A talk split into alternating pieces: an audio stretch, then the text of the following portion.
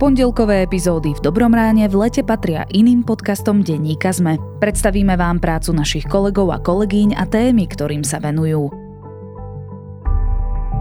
Dnes si budete môcť vypočuť prvú epizódu podcastovej minisérie TransFér.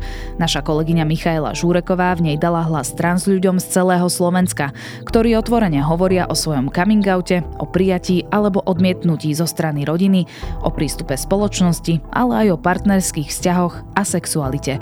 Zároveň sa pokúša vyvrátiť dezinformácie o transľuďoch, ktorými strašia politici aj konšpiračné médiá. Ak sa vám bude epizóda páčiť, odporúčam si vypočuť aj ďalšie z minisérie TransFér. Podcast nájdete vo vašej obľúbenej aplikácii alebo na podcasty.sme.sk.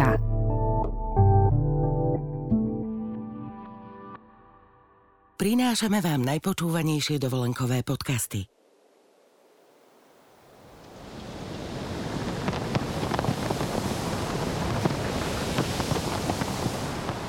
Čo viedlo Morský Vánok k tomu, aby zvýšil hlas na slnečník? Dozviete sa na svojej dovolenke. Na dovolenka.zme.sk nájdete poznávacie aj pobytové zájazdy, z ktorých si pre seba vyberiete ten najlepší. dovolenka.zme.sk.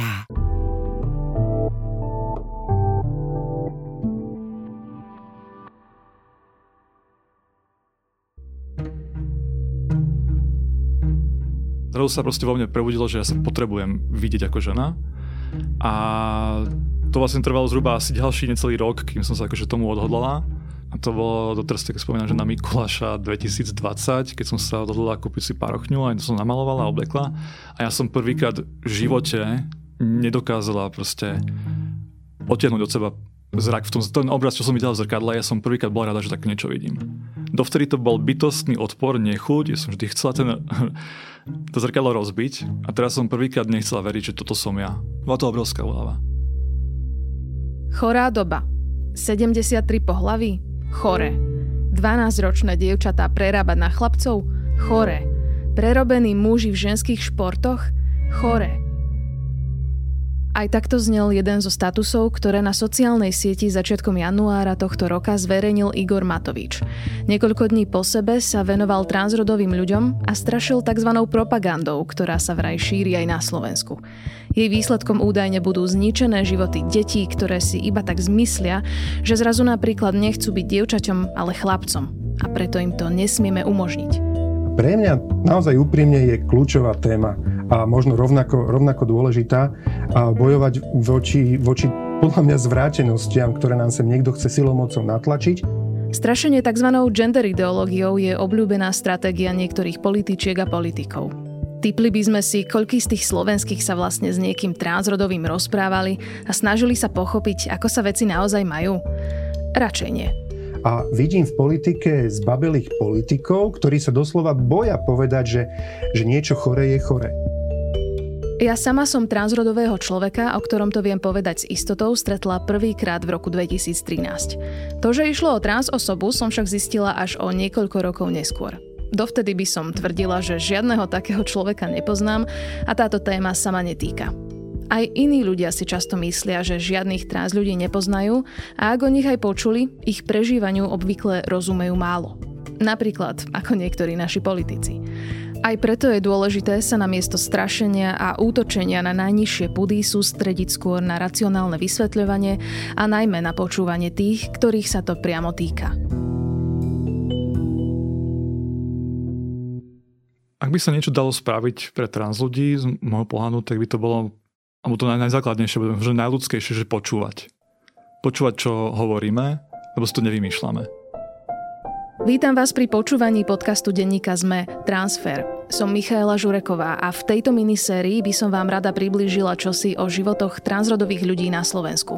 A to predovšetkým z ich vlastnej perspektívy, ktorá vo vyhrotených debatách často zaniká. Sú síce menšinou, ale sú tu. Naši priatelia a priateľky, kolegovia, súrodenci, členovia rodín, známe a známi a v neposlednom rade aj naše deti. Sama mám dnes v tejto komunite blízkych, hoci na začiatku bola predo mnou dlhá cesta učenia sa a spoznávania. Počas nej sa človek stáva lepším a tolerantnejším spojencom alebo spojenkyňou, lepším priateľom, ale najmä niekým, kto rešpektuje pestrosť spoločenstva okolo nás. Netreba totiž zabúdať, a to bude aj leitmotívom tejto minisérie, že hoci sú to trans ľudia, v prvom rade sú ľudia. V dnešnej epizóde vám predstavím príbeh Niny Beňovej a Viktora Hajnala. Dozviete sa, aké je to hľadať svoju vlastnú identitu, prechádzať coming-outom a tranzíciou. A čo vlastne znamená byť transrodovým človekom z odborného hľadiska, zodpovie aj psychiatrička Barbora Vašečková. Cesta k uvedomeniu si svojej inakosti bola veľmi dlhá, aj rozhodne nie priamočiara. Akože spätne viem si spomenúť alebo proste vytipovať určité veci, ktoré akoby ju naznačovali, ale že vtedy v tej dobe mi to vôbec nenapadlo. Napríklad ako malá som si skúšala maminu sukňu, potajomky samozrejme, ale som nevedela, že prečo, ale veľmi rýchlo som nadobudla pocit, že to sa jednoducho nemá. Neskôr ma lákal mamin make-up, ale to som akože ani neskúšal, lebo proste to sa nemá, chlapec také niečo nemá. A to napríklad také z detstva. Vždy medzi tými akýby takýmito vlnami boli dlhoročné pauzy. Akýby proste moje detstvo bolo takže typicky chlapčenské. Som behla po vonku, liezla po stromoch, hrávala futbal, hokej a hrála sa s autičkami, pištolami. Čiže akože v tomto som bola čistý stereotyp. Čiže akože ani z tohto dôvodu. Lebo v tomto smere som si nemala čo všímať. Keď už niečo som si začala viac všímať, že niečo môže byť inak, bolo, keď som bola tínedžerka a vtedy ma z nejakého dôvodu proste túžila som akoby vyzerať viac žensky. Nevedela som ale, že prečo. Nina mala stále pocit, že sa to nemá. V 17 však zažila svoju prvú depresívnu epizódu a začala nenávidieť obraz, na ktorý sa dívala v zrkadle.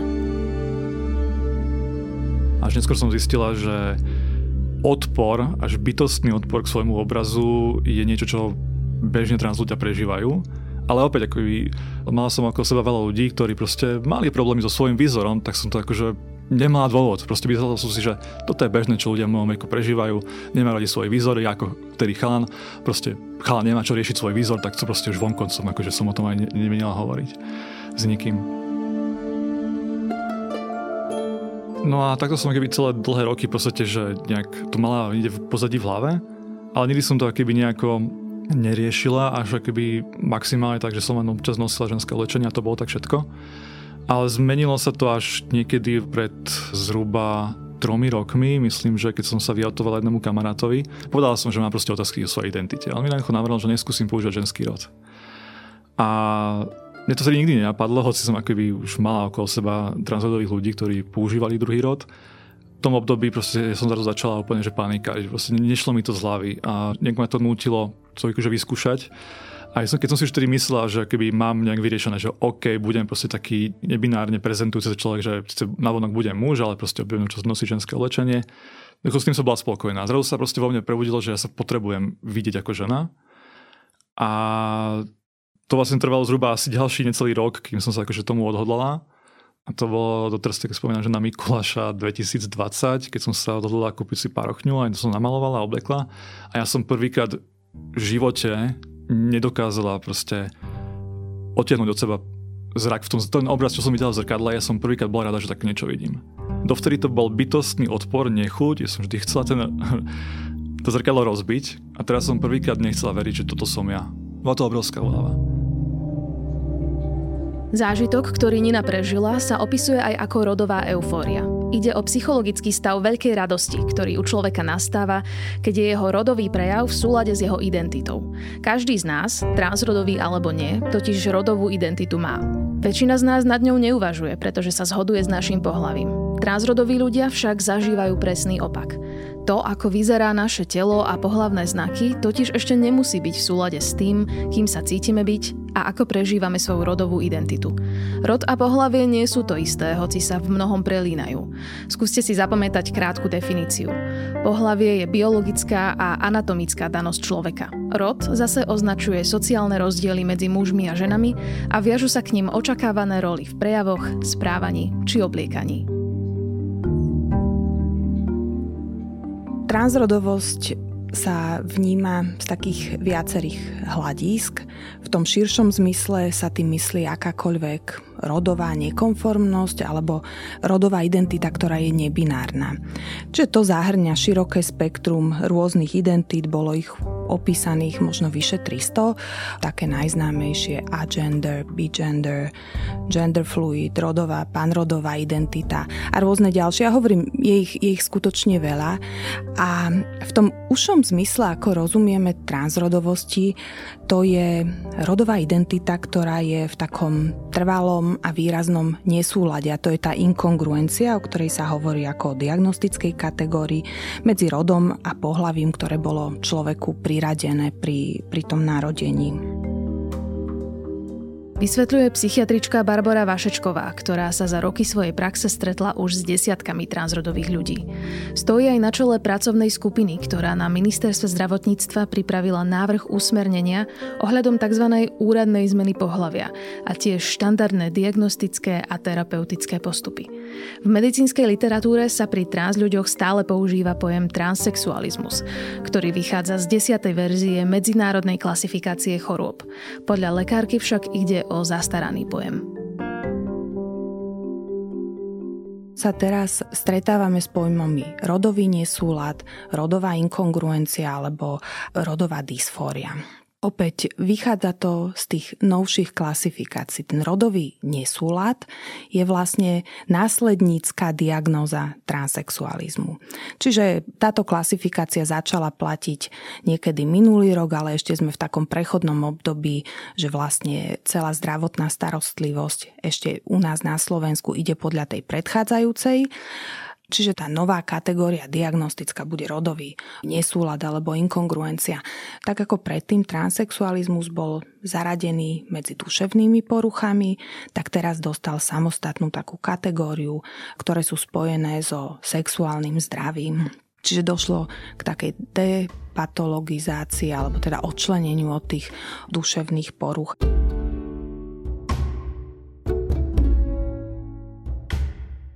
O transrodovosti teda nemôžeme hovoriť ako o chorobe. Vašečková vysvetľuje aj to, ako pravdepodobne vzniká.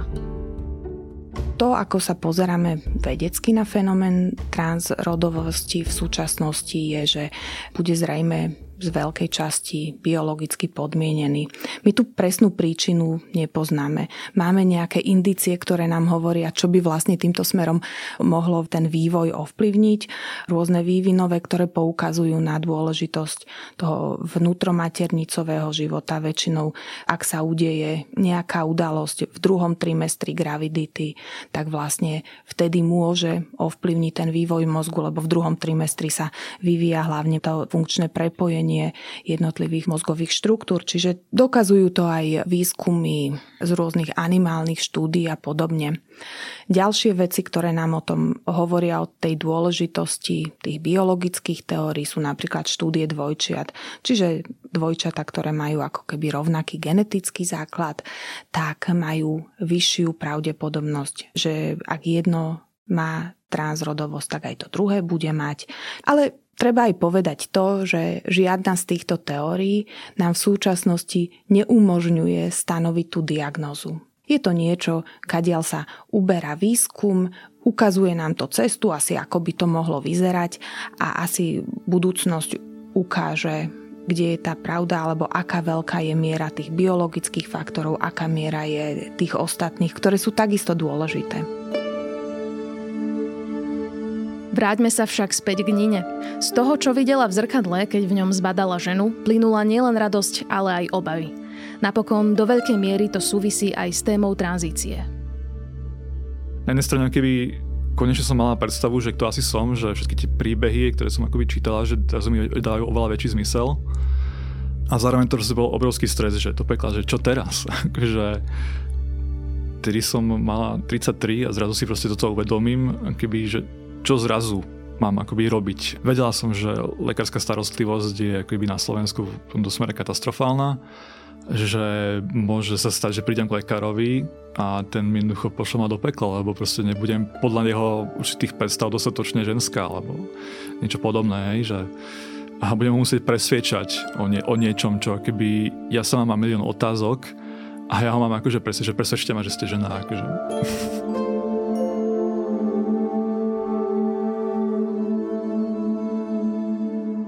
Moja tranzícia je momentálne v takomto sociálnom štádiu, že kde sa postupne otváram ľuďom v mojom okolí a zatiaľ mám obrovské šťastie, že najhoršia, keby reakcia v úvodzovkách najhoršia, boli neutrálne, že OK a nič viac. Čiže v tomto mám akože obrovské šťastie, lebo tak vôbec nebýva.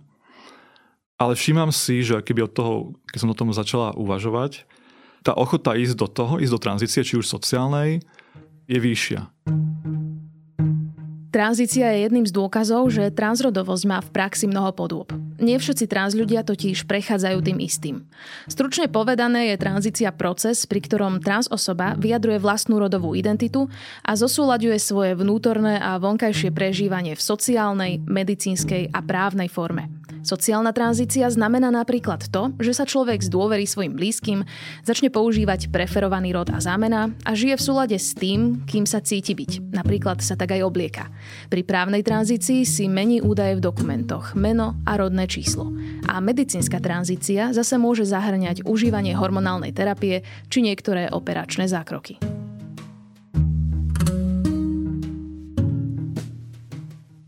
Je to asi najťažšia vec, ktorou v rámci toho svojho doterajšieho života prechádzajú.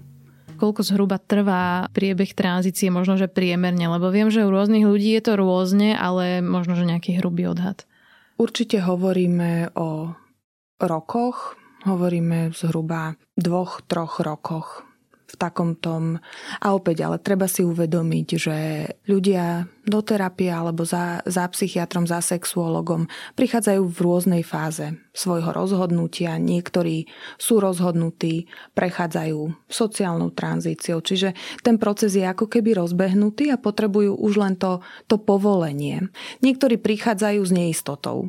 Neviem, mám pocit, že možno by som mohol byť, chcem sa o tom poradiť. Tam ten proces môže prebiehať ešte vlastne len v rámci tej diagnostickej fázy niekoľko rokov a až keď sa ten človek sám rozhodne, že čo vlastne chce, sa môže posunúť do tej ďalšej fázy, napríklad medicínskej fázy tranzície. Rozmýšľam aj o medicínskej tranzícii v tom smere, že by som navštívila lekára.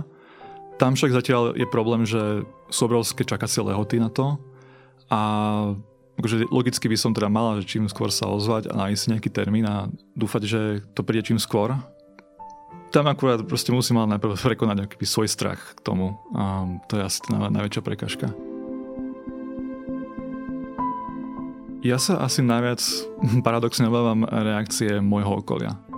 Respektíve okolia, ale aj ľudí všeobecne. Ja som totižto vyrastala strašne celé dlhé roky v tom, že ja musím spĺňať určité očakávania a nič som si nepripúšťala. Proste ja som keby sa stratila. Nikdy tam nebolo keby môj vklad, nejaká moja osobnosť. Proste toto som mám správať a to ani som o tom neuvažovala. A zrazu mám vystúpiť až z takejto komfortnej zóny, že jednoducho si ukradnúť, že povedať si, to som ja a hotovo. To je pre mňa keby vnútorne obrovská prekažka, na ktorej momentálne pracujem. A my som zase dostala do bodu, keď si jednoducho poviem, že druhí ľudia mi nemajú čo hovoriť do môjho života. Ja sa nestarám nejakým spôsobom do ich života, nič im neprikazujem a len chcem žiť a mať robotu, ale v podstate byť jednoducho plnoprávny občan a proste prispieť tejto spoločnosti. Nič viac.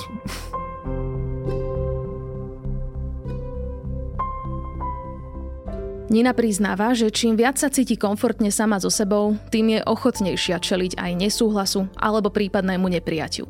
Jednoducho postaviť sa za seba.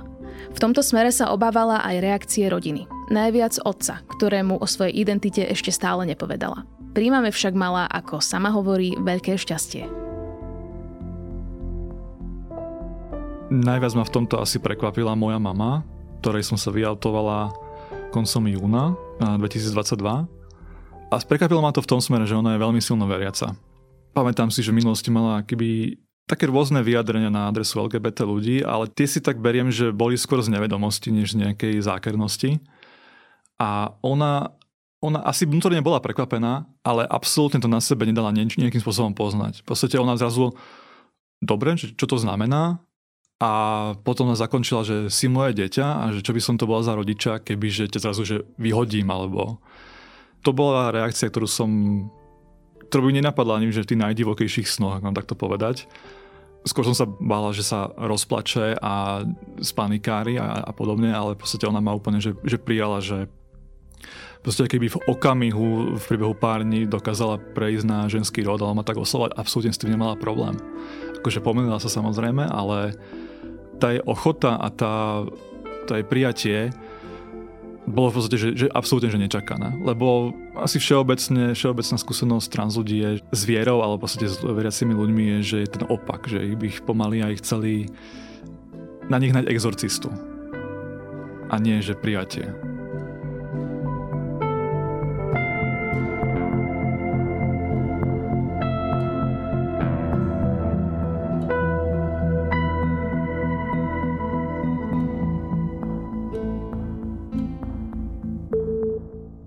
Myslím, že som si začal uvedomovať, že vlastne nespadám do týchto stereotypných nejakých rodových škatuliek alebo niečo také veľmi, veľmi skoro, dajme tomu, možno, že aj vlastne v škôlke, pretože nikdy mi nedávali zmysel tieto, akože napríklad, že oblečenie je len pre tento rod alebo nejaké takéto veci. Nikdy mi to nedávalo zmysel a hlavne kvôli tomu, že mi to nebolo komfortné osobne, napríklad akože tá...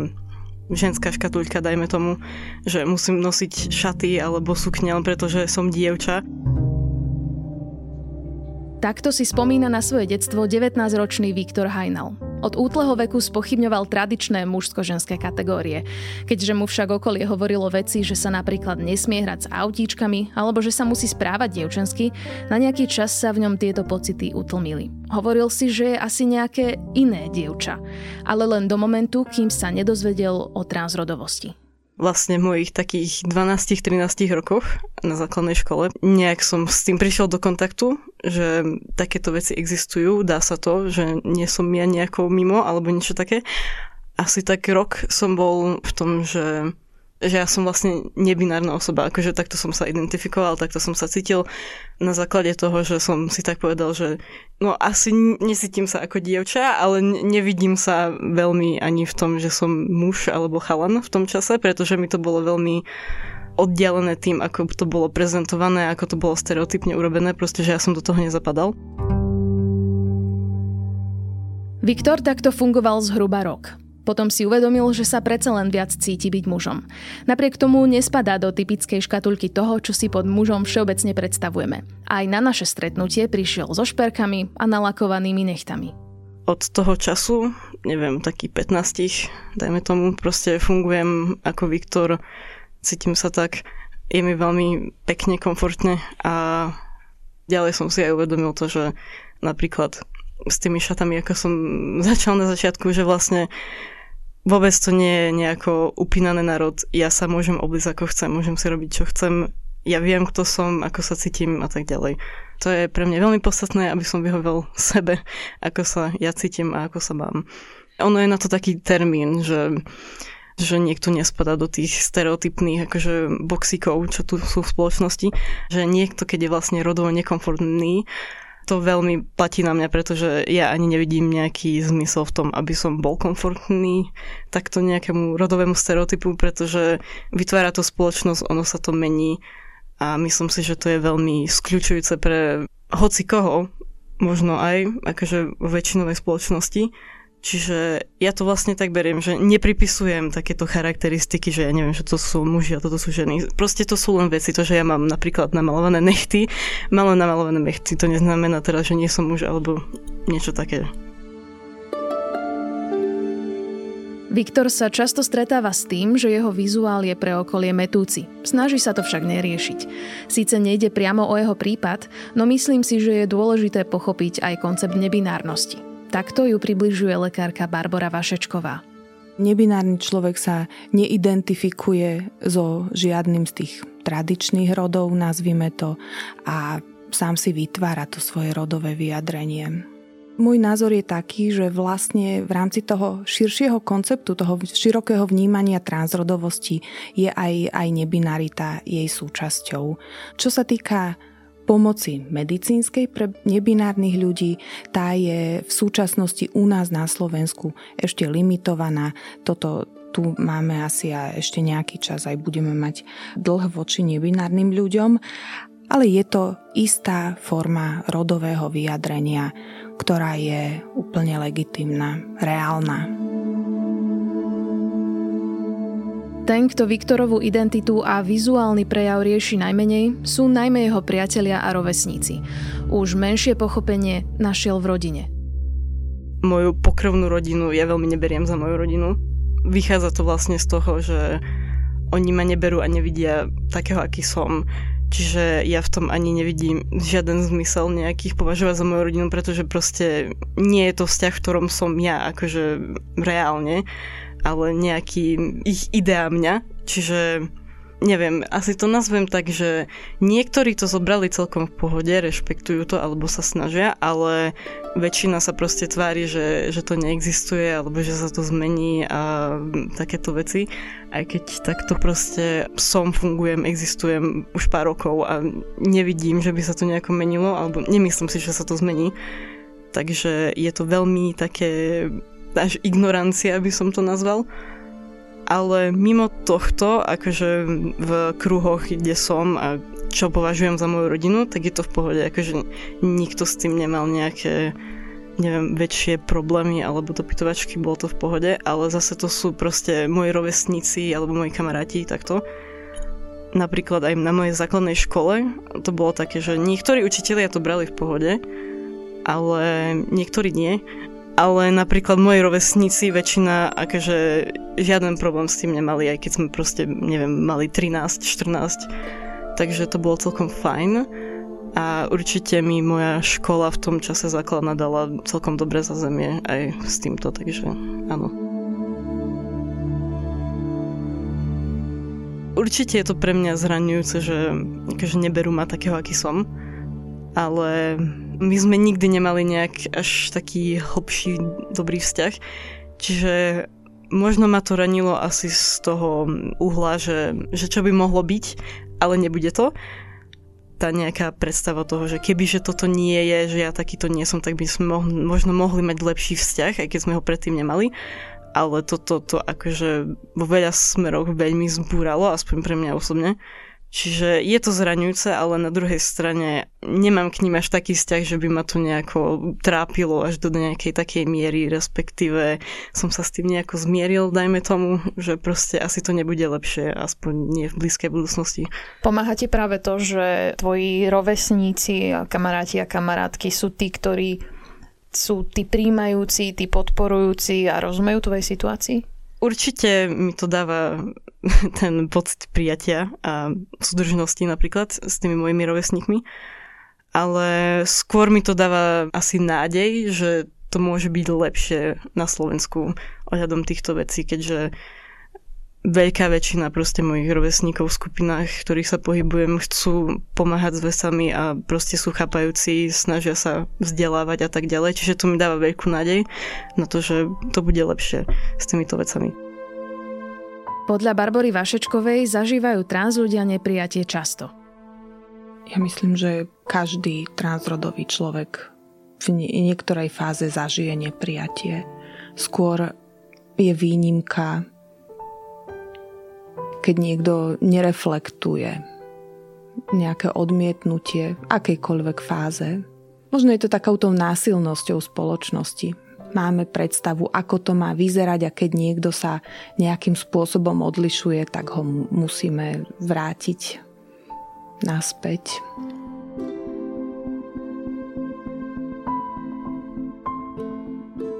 Viktor bol v čase nahrávania nášho rozhovoru v maturitnom ročníku. Keďže za sebou ešte nemá právnu tranzíciu, na maturitnom vysvedčení bude mať svoje staré meno. Jeho plány ohľadom tranzície sú totiž takéto.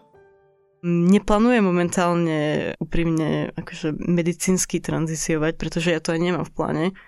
nemám momentálne v pláne ani budúcnosti vlastne, som si tak nejako uvedomil, neviem, mať hormonálnu liečbu alebo podstupovať nejaké zákroky. Takže ja kebyže sa snažím si zmeniť doklady v tomto systéme, ktorý odo mňa vyžaduje proste medicínske zákroky alebo hormonálnu liečbu, momentálne na 1 rok myslím, tak ja to nedostanem, pretože ja som úplne nejako mimo tohto systému, keďže nesplňam ani jednu požiadavku z nich, preto aby mi dali doklady. Môj momentálny najlepší plán je proste si zmeniť meno na neutrál. Je problém v tom, že nechceš prechádzať celým tým procesom, ktorý vlastne je tu nejako nastavený a transrodoví ľudia, ktorí chcú prejsť medicínskou tranzíciou, ním musia prejsť? Veľa z transrodových osôb na Slovensku, oni idú na tie zákroky, alebo berú hormóny, dajme tomu, ale aj v niektorých prípadoch je to tak, že oni to nechcú, ale sa rozhodnú tak, že no asi to musím urobiť na to, aby som mali tie doklady, lebo inak to nevedia urobiť. Veľa času je to taký výber, že no bude mi veľmi zle až do bodu, že proste budem v nejakom samovražednom stave, alebo proste vyberím si toto a bude mi trochu lepšie. Není to o tom, že len chceme operácie, alebo ja neviem, niečo takéto, proste chceme sa nejako takto zariadiť, že aby nám bolo dobre so samými sebou, aj s tým, že v tom legálnom systéme proste sme tak, ako sme, že nemusíme sa teraz tvariť, že sme niekto iný a sa prepínať do nejakého iného, akože iné meno a inak sa vyjadrujem o sebe, lebo je to dosť náročné, veľa času. Hlavne vtedy, keď proste ja na to nereagujem napríklad a potom z toho mám problémy, že nereagujem na moje legálne meno. A aspoň pre mňa osobne je to veľmi vyčerpávajúce a stresujúce, že proste ja sa teraz musím tváriť, neviem čo, len preto, aby mi proste nebolo ubližené alebo niečo také. Keby sa zakázali tranzície, asi by sa Slovensko zaradilo medzi tých zopár necivilizovaných krajín v rámci Európy. Je to skutočne výnimka. Znamená to, že by sme sa odklonili od vedeckého poznania, odklonili by sme sa od nejakých konsenzov vedeckých, medicínskych. Aký by to malo dopad, zákaz tranzícií na život transrodových ľudí, ani si neviem predstaviť. Aký môže mať dopad, keď niekto nerešpektuje vašu existenciu, keď popiera to, že existujete, spochybňuje to, ako sa cítite, aký dopad majú pocity nespravodlivosti. Je to samozrejme enormný stres, ktorý vedie k rozvoju rôznych porúch, adaptačných porúch, depresí, úzkosti a odtiaľ je len krok k zvažovaniu toho, či život vôbec má zmysel, rozhodnutie zobrať si život. Byť trans však nie je len horor. Keď raz človek príde na to, kým naozaj je a chce byť, mnohé ciele alebo priority sa v ňom utriedia alebo zmenia. Rovnako tak každodenné radosti, ktoré zrazu prídu do života. Čo dáva Viktorovi a Níne nádej a vnútorný dobrý pocit? Čo mi dáva nádej pre Slovensko a pre tieto veci? Ja som ju dlho nemal.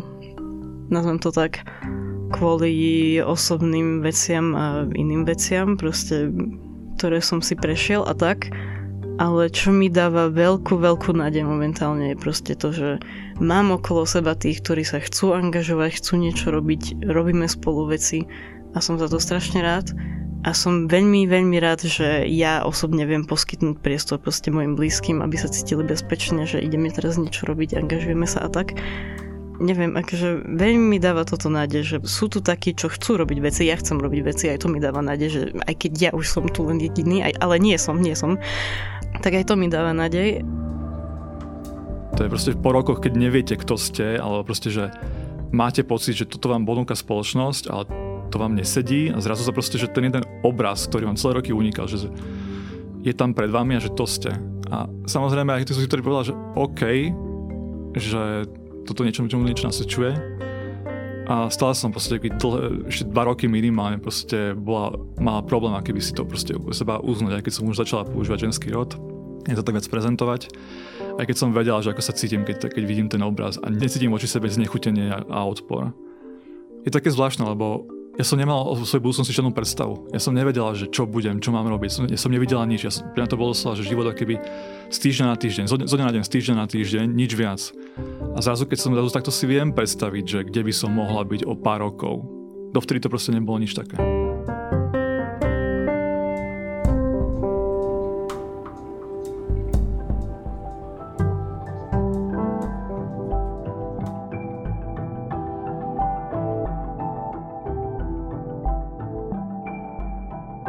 Počúvali ste Transfér, podcast o transľuďoch žijúcich na Slovensku. Budeme radi, ak si tento 8-dielny podcast dopočúvate vo vašej podcastovej aplikácii alebo na stránkach sme.sk. Klasickú epizódu Dobrého rána si budete môcť vypočuť už zajtra.